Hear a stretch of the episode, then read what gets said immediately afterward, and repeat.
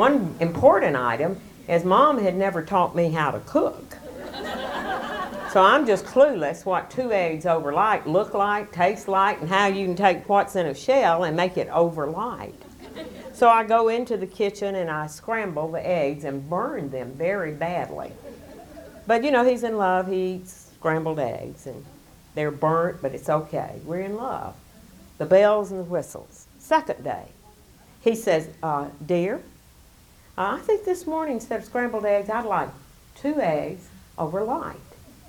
And so we get burnt scrambled eggs again. I'm just ignoring his request. Third day, he's not quite as, you know, sweet about it because some of the whistles dying and some of the bells have quit ringing. And he said, uh, Dear, I want two eggs over light for breakfast. He gets burnt scrambled eggs. Fourth day, he said to me, What do I have to do to get eggs over light? I said, You have to cook them. Do you think I married you to be your short order cook? Like, what do you think my life is? Flipping eggs in a skillet for you? And all of a sudden, the going got rough. Layla Jane appeared in the marriage, you know. And our, our Layla Jane was eggs and cooking. Just, just rough, rough going. When I left the Methodist church and joined the Pentecostal church, a lot of bells and whistles. I thought, thank God I'm through with the dead Methodists and these lively Pentecostals. And dear God, what life. you know, I thought, I don't know if I want to live with these people. And the bells and the whistles became rough going. 1979, 77 rather, God called Gene and me into full time ministry. A lot of bells and whistles, but the going got rough. And say, women, we have to deal honestly with you about harvest. Because harvest is not something young women can really talk about. Because harvest happens over a season of time. Harvest really happens in a, a longevity of time. And from the beginning of a word of God, a move of God, an experience of God in your lives until the completion of it at the end of your lives is a lot of rough going. And, you know, we should be concerned about people who are not born again. Certainly, that's the call of God upon our lives that we are to be witnesses to those who are lost. But the real sadness of my heart is that I hang out with church people. I hang out with women like you because I, I like women, I like God's people. I like to hear your stories. And I have been spirit filled 37 years, born again 15 years prior to that. So I've been a Christian for uh, 52 years. And all these years I've been in church with God's people. And it bothers me to see people encounter rough spaces and just sort of give up the program, sort of lay down their destinies, uh, just sort of belly up when the going gets rough. Because Jesus has already told us in the world we will encounter tribulation. Uh, there, there will be spiritual warfare. There will be problems with people. There will be negativity of the world. And none of us will ever experience harvest until we understand that. Because we come to conferences like this, and people like me just, you know, which we should do, just take our paintbrush of words and paint these glorious pictures, uh, delivered and healed and anointed and sanctified. But you've got to go back and live that out. And you've got to do it in the midst of negativity. You've got to do it in the midst of a satanic attack. And so the, the spirit filled world's just full of women like us who are just on the shores of do nothing because they've never learned how to handle rough going. I want us to consider the Apostle Paul. He's one of my favorite New Testament characters because Paul started from a real negative place. He was a religious zealot. He was a man that just thought he had God all figured out. And when Christianity appeared on the scene, Uh, Paul just was dedicated to wiping out the name of Jesus, all of those who call themselves Christians. And on the Damascus Road, he met this blinding light of glory, and out of the light, a voice spoke and said, I am Jesus Christ. And this religious zealot said to this voice, What do you want me to do? And spent the rest of his life doing it. And it's an amazing story to me that he didn't have to go through 13 years of pastoral counseling, nine years of inner healing, 25 years trying to forgive his daddy and his mother. Uh, just all these things that we go through because Gene, my husband, pastors, and I know what you're like. We bring you into the counseling office just to get enough victory to attend Wednesday night service. You know, that's just the way God's people are.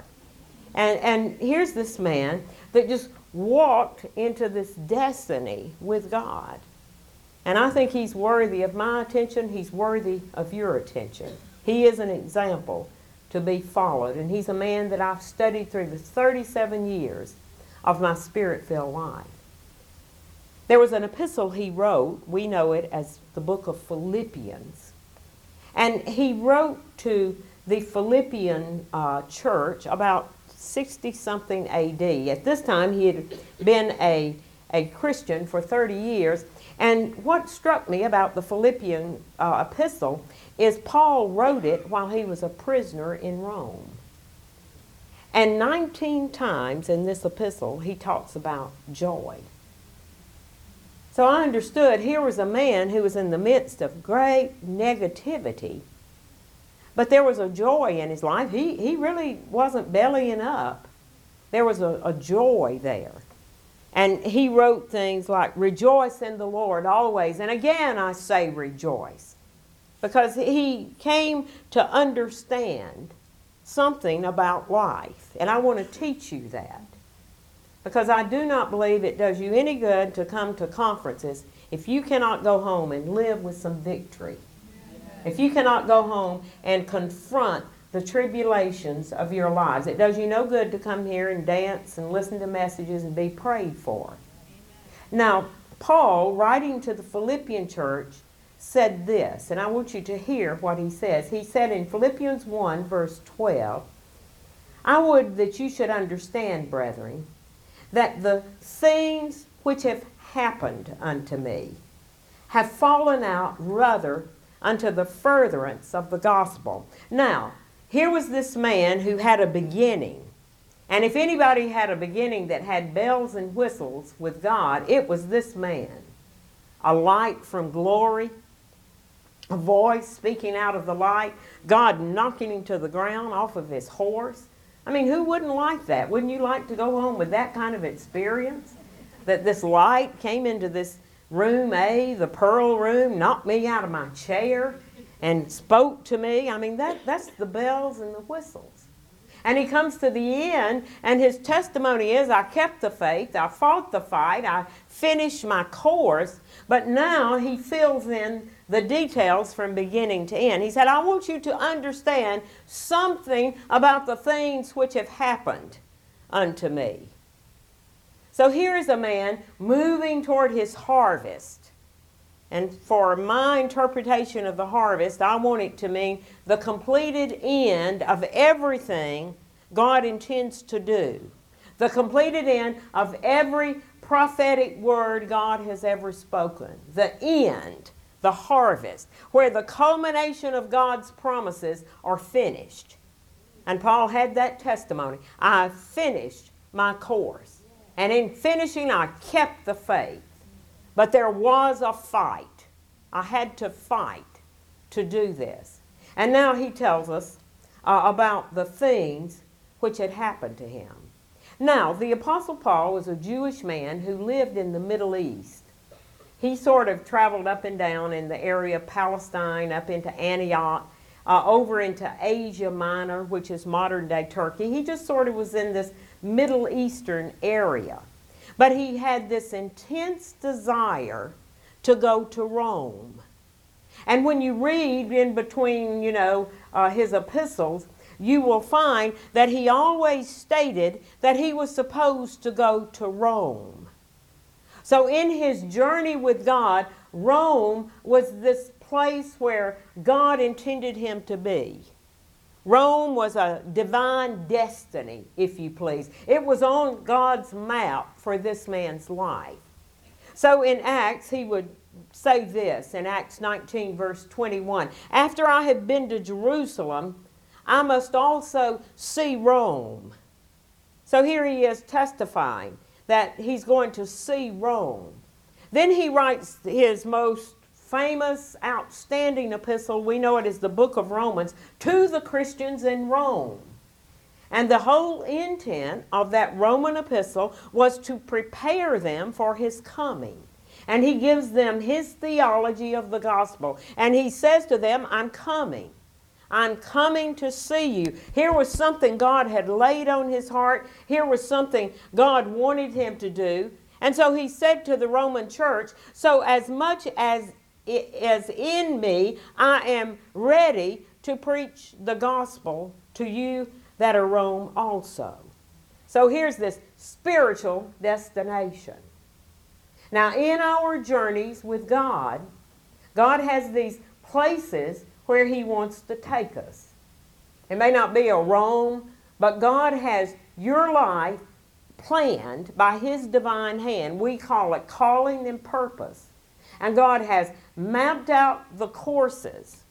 And we all have our, our Romes, the pa- places where God intends us to be, doing what God has anointed us to do, the places that are prophetic in our lives, prophetic in the sense that this is God's choice and not my own choice.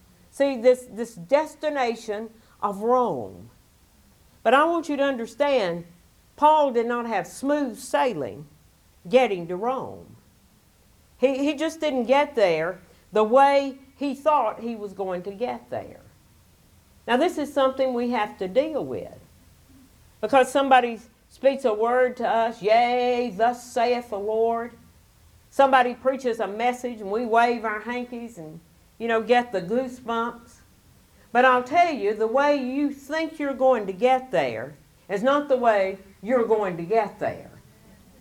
You know, we all sign up, but it's not going to work the way you think it's going to work. So the Apostle Paul eventually did arrive in Rome. He wrote the Philippian letter from Rome. Now, at the beginning, he thought he would go there as a preacher, but he went there as a prisoner. That's how he went there. He was a prisoner. They actually arrested him in Jerusalem. And he was caught in the middle of this religious controversy with Jews and this political controversy with Rome. And the man was kept in prison for years. And finally, uh, it was decided that they would just, uh, you know, send him to Caesarea, and they sent him there for two years. He stayed in prison in Caesarea. Now, the man got Rome on his, you know, spiritual map, but he's in Caesarea and he's being held a prisoner for two years. And finally, Paul appealed to Caesar because he was part Roman, and he said, I have a right as a Roman citizen to be tried. And they put him on a ship as a prisoner to ship him to Rome. And you would think he'd say, Well, goody goody gumdrops, I'm finally on a ship to Rome. But the ship they put him on got embroiled in a hurricane at sea. And the final word of the hurricane is that the whole ship was destroyed. And Paul and 275 fellow travelers are in the water swimming for their lives. And the only reason they were all saved is because of this little one man Paul who had a visitation from an angel that said, I'm going to save you because you've got to go to Rome. And I'm just going to give the other 275 grace to be saved with you. One time I was invited to speak somewhere, and my airplane was one of these little silver bullets. You could hardly call it an airplane. It was one of those you can hardly stand up on. And I'm a short woman, and I'm bent over to get on it. And I'm sitting in the back tail section, had 18 total seats. That's how small this airplane was. All the seats were filled with men, except for one woman in the front. There was not even a door over the pilot's area because this was before terrorism. There was just a little curtain there. That's how small this airplane is. We take off for my destination. We encounter a storm. And that little airplane is being tossed around like popcorn in a popper. We are dropping 100 feet at a time, and that plane is rattling and shaking. And when that happened, every one of us turned pale white even every man turned pale white. And we're holding on for dear life. The woman in the front of the plane started screaming, Dear God, we're going to die. Dear God, we're going to die. Don't want to die. Dear God. And the man across the aisles patting her on the shoulder, and we could see the pilot through the flapping curtain looking back at her. Now, I'm in the back of the plane, and I don't enjoy the journey any more than she does.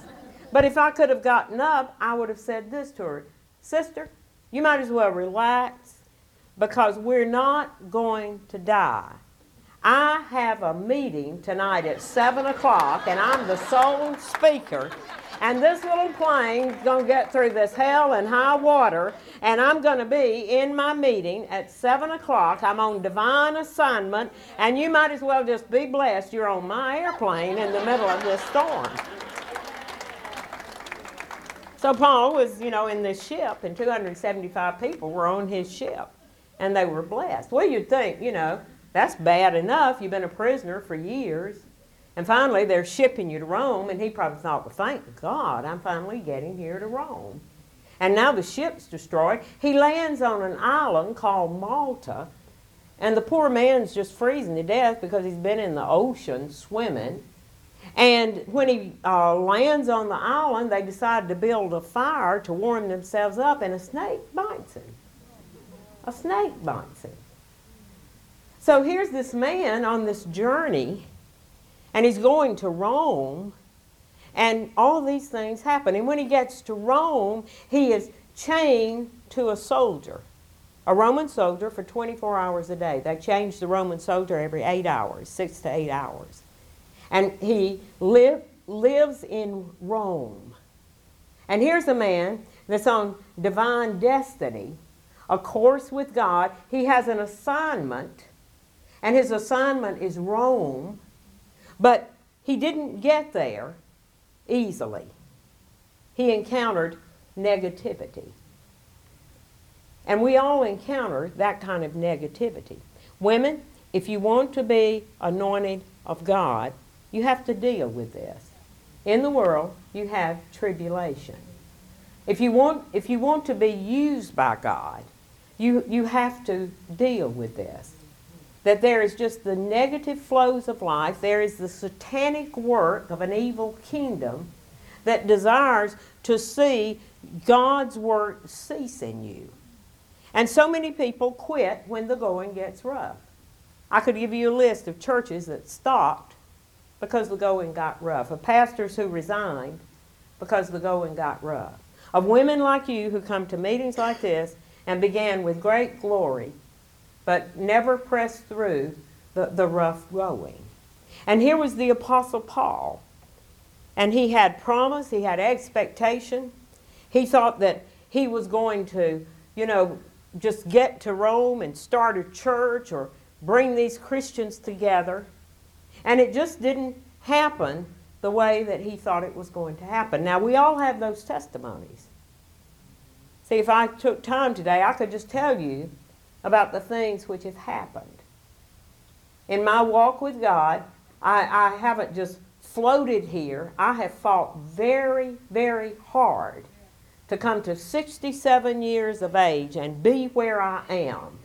And I wanted to come through intact not bitter, not resentful, not mad at somebody who did something to me 10 years ago, but focused on what God had for me. See, these, these things that, that happen. And you might as well settle it up front. You've got it all worked out in your mind how you think it's going to be, and it's just not going to be that way. Because there's just this flow of flesh, the flow of people, the flow of the devil, the flow of the world. And it makes for rough, rough going.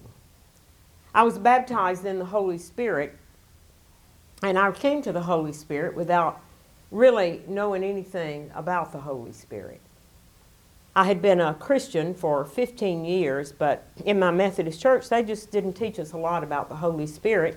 And my husband was baptized in the Holy Spirit, and he came home speaking in tongues, which infuriated me. I thought this is not a Methodist thing to do. And uh, in as loud a voice as I could, I told him what I thought of him and Pentecostal people and the whole ball of wax. But because I had acted so ugly toward him, God convicted me.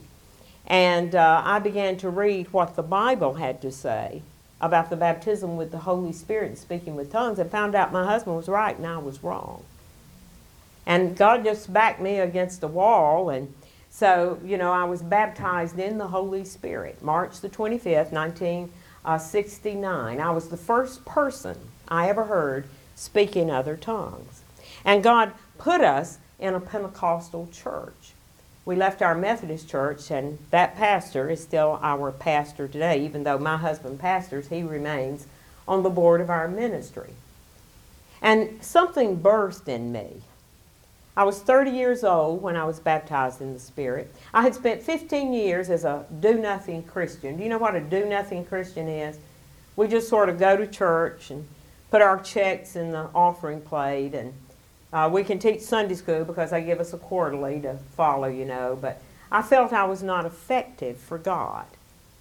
And I really did want a life that when I came to the end of it, that I could look back over it and see that my life had counted.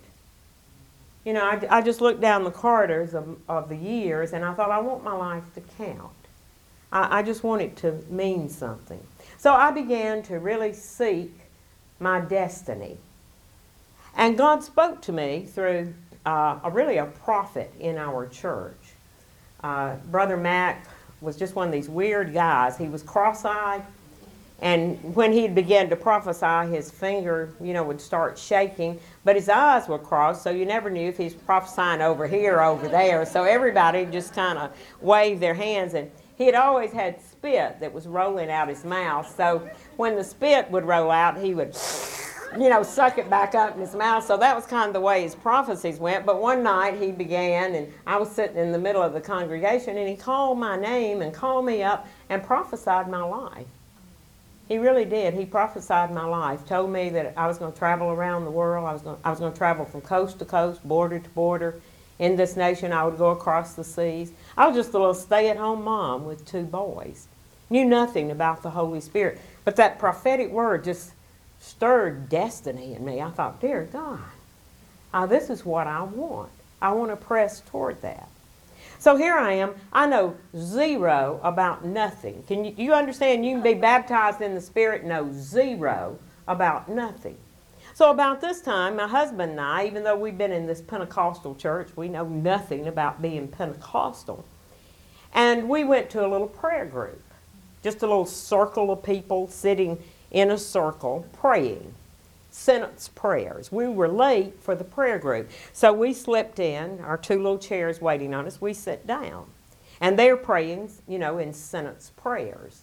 So we bow our heads listening to the sentence prayers. One would pray, another would pray.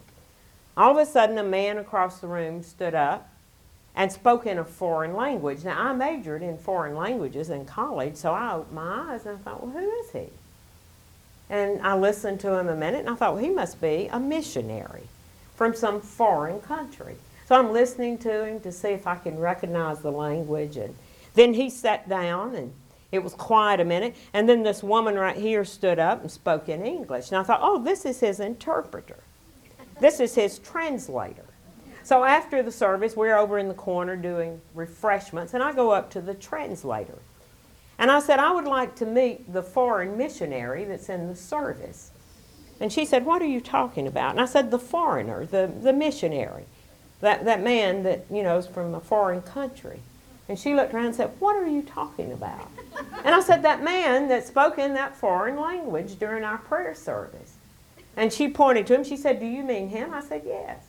She said, He's not a foreigner, he's from Alabama. I said, I was born in Alabama. Nobody talks like that in Alabama. And she said, Well, uh, honey, that was kinds of tongues. That was one of the gifts of the Spirit. And I just said, The what? And she said, Don't you know anything? I said, No, I didn't. I didn't know anything.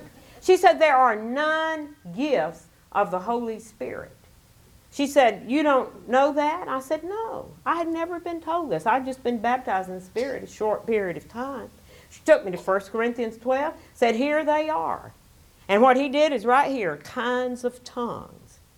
And I said, Well, what did you do? She said, Right here, interpretation of tongues. I said, Who can do this? She said, Well, right here, anybody the Holy Spirit wants to use. Now, I want the Holy Spirit to use me. See, isn't that what I've already prayed when the prophet crossed his eyes and gave me that word from God? Wasn't that what I said, Lord? I, I want to be used from God, you know? So, I mean, I, I thought, glory, I, I can be used in gifts of the Spirit. And I said, I can do this. She said, yeah, if God wants you to. So I go home volunteer. This is bells and whistles, women. I mean, I'll volunteer. And I said, now, God, next time you want to do that, I'm your girl. Right here, God. I want to be used in gifts of the Spirit. And so you know how God is. He hears our volunteers and He writes it down, but then He waits a long, long time until we forgot the bell, the whistle, or we even volunteered.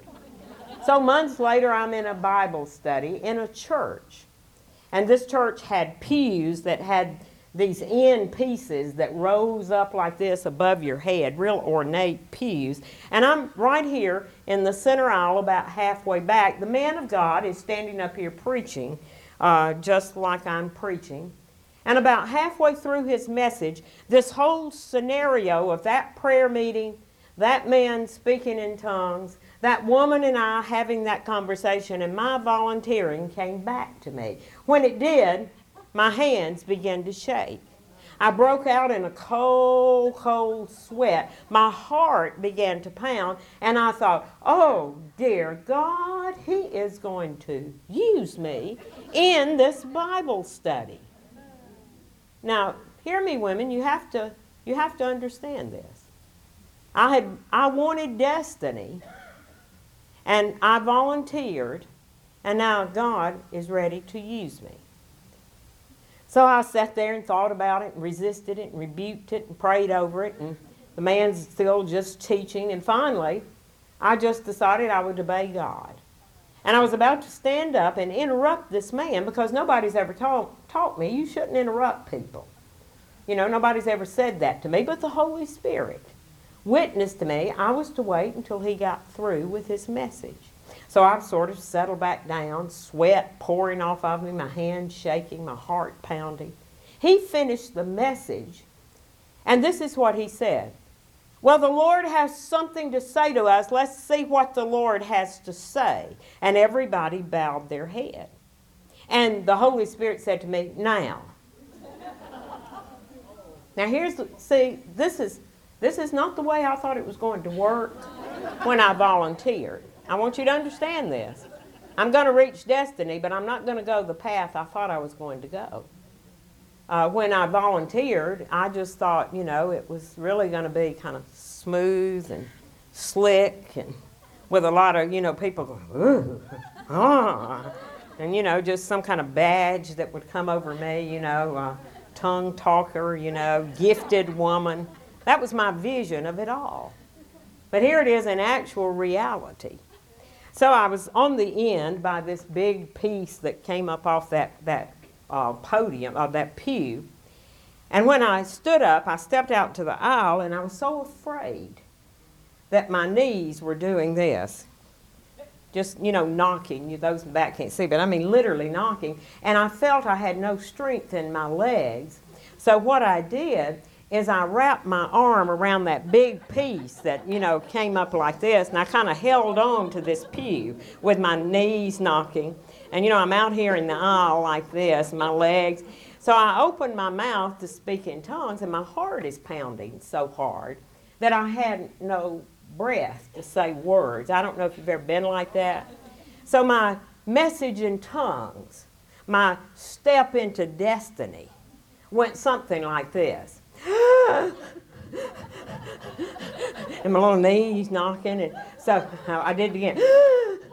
and when I did that, everybody went into the watch and pray mode. That means you open one eye and look around, but keep the other one closed, you know.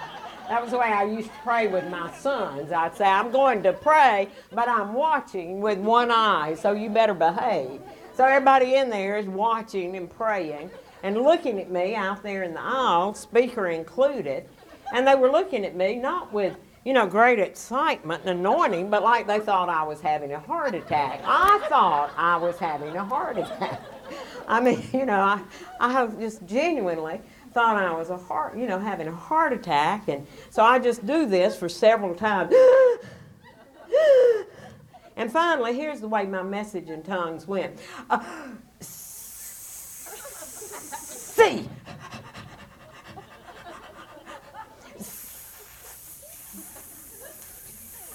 See, come.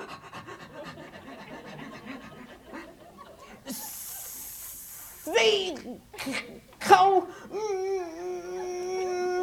me, me, me. See, go me. And then I fell back in the pew, and my friend picked up the bulletin and started fanning me because every bit of clothing I had on was drenched with sweat. And some little woman in the back, or man, I don't remember who, stood up and interpreted that little pitiful message in tongues. It was pitiful. But I came to understand something. It really is not by might. It really is not by power. It really is by the anointing of the Spirit of God. I understood anointing that day. I understood calling that day. I'll tell you something just straightened out in me that day because I've, I've understood destiny from that point on. That God gives you this word and you volunteer and you sign up. And then women like you will come up to me, you know, I've done my thing and pointed my finger and prophesied, and then you'll line up tonight and say, uh, June, uh, we really do want to prophesy like you do because today, I've been doing this 37 years, I can do it like melted butter. I mean, I can use these and thous and I know big words. Michelob. It's not Michelob, it's uh, Ichabod. Michelob's beer. Woman got mad at church one time, stood up and said, uh, The Lord said He's written Michelob over this building. she meant Ichabod. God's not here. So, you know, I just know how to do it. I can put the sentences together. So you line up and you say, Well, we want, we want to do that. Now, hear me. The great numbers of the body of Christ are not gifted. Just not gifted people. Looking to somebody like me, maybe in service tonight, to have a word of God, a healing, a sign, a wonder. But we're just not really gifted in mass because we just don't understand how, how to get there.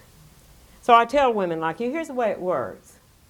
Somebody gives you a word and you volunteer, and God will see your hand raised. God will see everyone you here wave your hands and say, we, we want the harvest. We want to be used. We, we want God to do what God wants to do. And God will write that down. Months later, after the bells and the whistles are gone and you're just walking with God, you'll have to step in to what God wants for you. And you'll have to find you a pew that has a big piece on the end of it, and you'll have to hang on for dear life. Because you just have to know it's, it doesn't always go the way you thought it was going to go. Uh, sometimes there is just rough, rough going. And you cannot let these things that happen defeat you.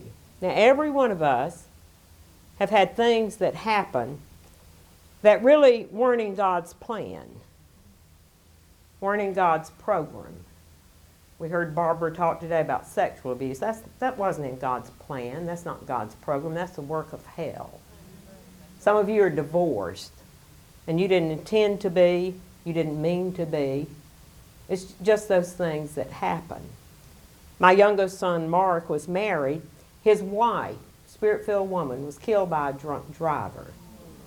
And I do not believe that was the will of God. I do believe she died before her time. I can't understand it. I don't try to explain it. It's just the things that happen. But what we cannot do is let those things that happen drive us back. See, we have to keep going forward.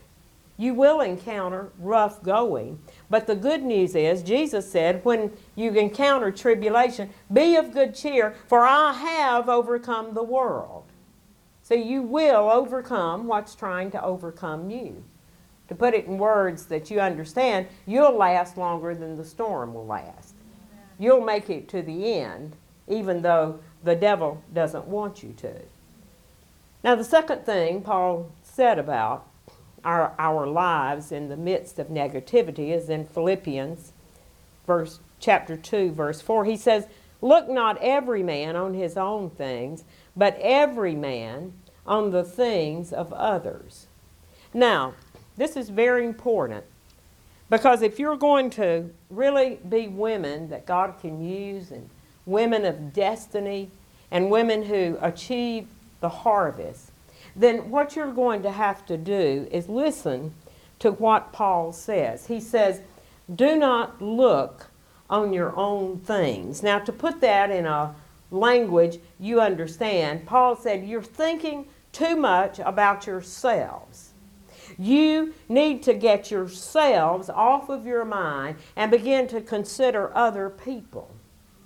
Now, that is a real true fact. Because when God began to usher me into what God was calling me to do with my life, God began to focus me on something other than myself. Now, I was a high tempered woman. Uh, I, I used temper to manipulate and control my husband.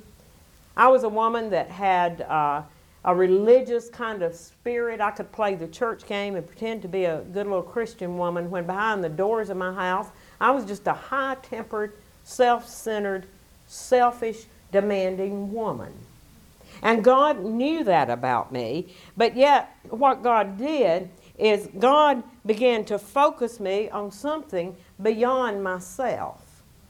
And God began to focus me on my destiny, my calling, my purpose in God. And in doing that, in walking that out, God dealt piece by piece, step by step, with these things in me that were really hindering me. Because I find if we think about ourselves all the time, that's all we'll ever have is self. It's very selfish to think about yourself all of the time. Now, I was born with this baby fine, thin hair. It came from my daddy and from my mother. And I'm not going to tell my hair stories today, but I have a lot of hair stories because I've tribulated with my hair. And the one thing I would change about my appearance is hair. I want hair you throw around like those girls on television. I want hair you can do this to and it would look good when you do it. That's the hair I want. I have baby fine thin hair. My sister has it too. We call it kitty cat hair. So if you've ever touched a kitty cat, that's the kind of hair I have. Now the problem with my hair is I have a cowlick right here in the back and it separates right here in the crown and this part of my hair falls this way and this part of my hair falls this way. So if you look at me from behind, you often see this big white eye that stares at you from right here and it's my bald spot. And I really tribulate over that bald spot. I spend a lot of time looking backward because of my bald spot. Well, one day I was a speaker in a meeting, and I was one of several speakers, like I am here. and uh, they had the speakers on the front row, and I'm down there with them, and they're videotaping this and putting the speakers on the screen so the people in the back can see. The speaker leaves the podium, comes down there where we are, and walks up and down, and I'm looking at her on the screen, and all of a sudden they begin to pan her, and they pan the heads of the speakers not, not our clothes, just the head. And all of a sudden, I see this big white eye staring out from the head of a speaker. And I thought, dear God, my bald spot's showing. And they're broadcasting it all over this auditorium. So when the camera moved down away from me, I did this real quick, you know, trying to look spiritual, like I was doing some spiritual, you know, intercession or something, and trying to cover that bald spot. And then I set up when the camera came back by. I thought, no, I didn't cover it up. So I bent over and did it again. When the camera came back by, I had this big piece of hair that was stuck way up here. And I thought, well, now I've got to get this thing down. And I'll tell you, I didn't hear a word that speaker said. All I did all through the service was fool with this stupid, stupid bald spot. It consumed me. Now, we all have bald spots. Those things that we can just spend the rest of our lives trying to handle. We can just spend the rest of our lives trying to figure it out. Those things that just stare out of our lives like big old eyes. And Paul said, You've just got to get yourself off your mind. Now, hear, hear me, women. The problems to you is to find purpose beyond yourselves. Now, God, God began to put me into ministry, and the way I began to fulfill destiny is that God told me I was to use my home and I was to invite women to come to my home for a Bible study. This was at the beginning of the charismatic renewal and in those days, you know, for people like me to speak in tongues, it was highly unusual. And there were just a lot of women in the world that just didn't know anything about the baptism of the Holy Spirit, wouldn't go to Pentecostal churches. And God said to me that I was to use my home, and my home was going to be the place where God would send these women. God witnessed me, had given me that home for this reason. I knew God had given Gene and me this home. So in 1971, I, I, in obedience to God, held my first Bible study. The Lord had told me I could not invite anyone to come, that He would send women by the Spirit. And two days before I was going to begin, I was real nervous about that because I thought, how can you have a Bible study and not invite anybody? I'm going to look like a fool, you know, having a Bible study and you can't invite anybody. And on Tuesday, before I began on Thursday, my friend called and said, What are you doing on Thursday? I said, Well, as a matter of fact, I'm teaching a Bible study. And she said, I didn't know you did that. I said, Well, I do. You know, you don't have to tell people you don't know what you're doing. I just said, Well, I do. She said, Can I come? I said, I think I can squeeze you in. Just come right ahead. So she comes and brings 10 people. And that was the beginning of the Bible study. I taught it for nine years until I went into full time ministry, and Gene and I left Alabama for Georgia. That was 1980.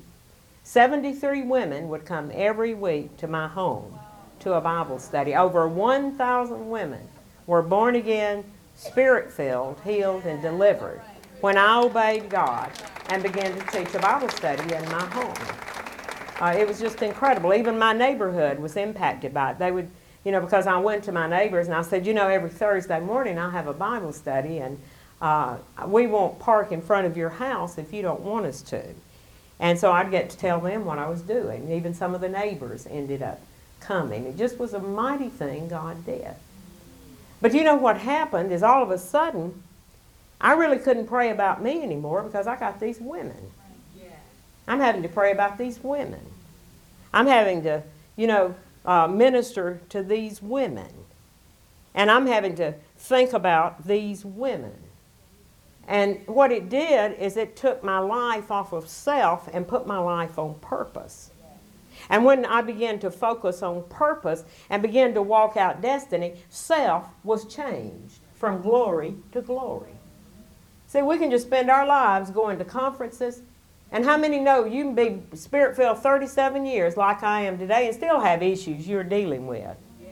Have your bald spots that you've been able to, to do nothing about. So you have to take the focus of your life off yourself and you, you need to put it on other people. And when you do, your negative things will, will be handled. The Apostle Paul said this to the Philippians But what things were gain to me, I counted these things as loss for Christ. I pressed toward the mark for the prize of the high calling of God in Christ Jesus. Now, this was a man that stayed real focused. I pressed toward the mark. He said to the Philippians, uh, This one thing I'm doing, I forgot what's behind. I'm reaching into what's before, but right now it's this one thing. It's this one thing that I am doing. And he was a man who could stay focused on that because life just has all of these details. So you've just got to, you've got all of these details. And you begin to walk out what God has for you, and you've got the details of family, you've got the details of church, you've got the details of self, and we encounter strife, we encounter unforgiveness, we, we have problems here, we have problems there, and these details will just cause you, rather than do the one thing that God has told you to do, you'll begin to focus on all of this. And details will just drive you crazy this other stuff that goes on all around us. And you have to walk with the plan of God by letting God handle the details of your lives. See, God can do it. If you find God's purpose, God will handle your details. God, God showed me how to serve God and be a mother, and to be a mother who raised two boys who would serve the Lord. Just the details of life. Now, my daddy was a man that just details drove him crazy. He wasn't a Christian when he was 72, and he died when he was 78. And Dad moved to Georgia with my mother to live near us for a while. Now, the problem with Dad being in Georgia is he was, you know, in his latter years near death. And Daddy had a cemetery plot back in Alabama where he had been born. It was a family plot. His mother was buried there, his daddy was buried there. It was just one of these southern things. You know, southerners buy the land and the whole family's buried there. Well, Dad had a little plot in that cemetery. Mom had her plot there. But Dad is now living in Georgia and he's near the end of his life. So one day Dad comes to me and says, uh, You know, I, I've just really been thinking about it. And I'm kind of concerned about it. And I said, What, Daddy? And he said, Well, I've been thinking about when I die. And by this time he was a Christian. I said, Well, Dad, what is it about when you die that bothers you? And he said, Well, I've been thinking about if I die here in Georgia, my cemetery plot's in Alabama. And I don't know how I'm going to get my dead body from Georgia to Alabama. Because Daddy had called the funeral home, and at this time, uh, it was around $500. I don't know what it is today, but Daddy thought that was a lot of money to transport his dead body. And Daddy said to me, I don't want to give the funeral home $500. And I said, Well, Dad, just don't worry about it. It'll all work out. But Daddy just couldn't let this thing go. So he came back to me. He said, You know, I've been thinking about this, about me dying and how to get my body back to Alabama. And I think I figured it out without paying any money. And I said, What, what is it, Daddy? He said, Well, you know, Gene, Gene is my husband. He says, Gene has that van. And he said, I want Gene just to throw my dead body in the back of that van and take me to Alabama. And I said, Daddy, it's a criminal offense to ride over state lines with dead bodies in the back of a van. And my husband would be on the news in prison because he's riding around with your dead body in the back of a van. And Daddy said, Well, nobody will even know I'm in there. And I said, Well, Daddy, by the time you die and we get you in there and Gene has to stop and pump gas, you'll be smelling bad. And people will smell you and they'll know that you're in the back of the van and call the police. And Daddy said, Well, maybe you're right. So now this is a true story. It's absolutely true. Daddy comes back the next third time. He said, Well, I think you're right. I shouldn't be in the back of that dead van. But he said, I really wonder if there's some way you and Gene could put me in the back seat and strap me in and put a baseball cap on me, and nobody didn't know I'm dead. They just think I'm, you know, riding back there. I said, Daddy, just die and let us just take care of this. Just forget it, Daddy. Just forget it. Well, Dad's finally on his deathbed. And Daddy never liked Pentecostal charismatic people. He adored my husband, but he didn't like long services. Daddy didn't like all this singing we did where we sung forever and waved our hands. He liked the Methodist way. A verse, you sit down. A verse, you stand up. A verse, you sit down. You know, on the bulletin out by noon. He didn't like charismatics. But Gene, you know, was asked to preach his funeral. So he's on his deathbed and he raises up. He said, Who is it that's preaching my funeral when I die? I said, You asked Gene to do it, Daddy. He said, That's right, that's right, I did. Laid back down, near death. Raises up again a little while later and said, Who's preaching my funeral? I said, Gene is, Daddy. You asked Gene. He said, That's right, that's right. And then he raised up and said, I want my Methodist preacher to say a few words. I said, You've told us that. We've got it all lined up. Just lay down, Daddy. So a little bit later, he raised up and said, Who is it that's preaching my funeral? And I said, Gene is, Daddy. And he was about to lay down again, and he raised back up. He said, Well, for God's sake, tell him to keep it short and sweet. and I said, Daddy, why don't you just die just die, Daddy. Just die and let us plan your funeral. Just driving us crazy about his funeral. So you see, all this stuff's going on, and we preach to you about harvest. You're women of destiny. You're anointed women. But you just go home, you got all these details. You just got all this stuff, bald spots, people, unforgiveness, things that happen. And you've got to stay focused, women. And so in the middle of the night, you raise your head off the pillow and you say, Now, God, what was it you said back there in Women of the Word and Albany, and how's it ever going to work?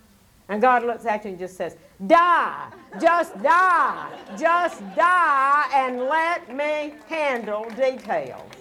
Because God, who has begun a good work, knows absolutely how to carry you from beginning to end. One last thing, and then I'm going to minister to you. Paul said, I have learned in whatever state I'm in to be content. I know how to be abased and I know how to abound. So Paul ends by telling us sometimes we're just abounding. Things are really going good. Thank God for those seasons.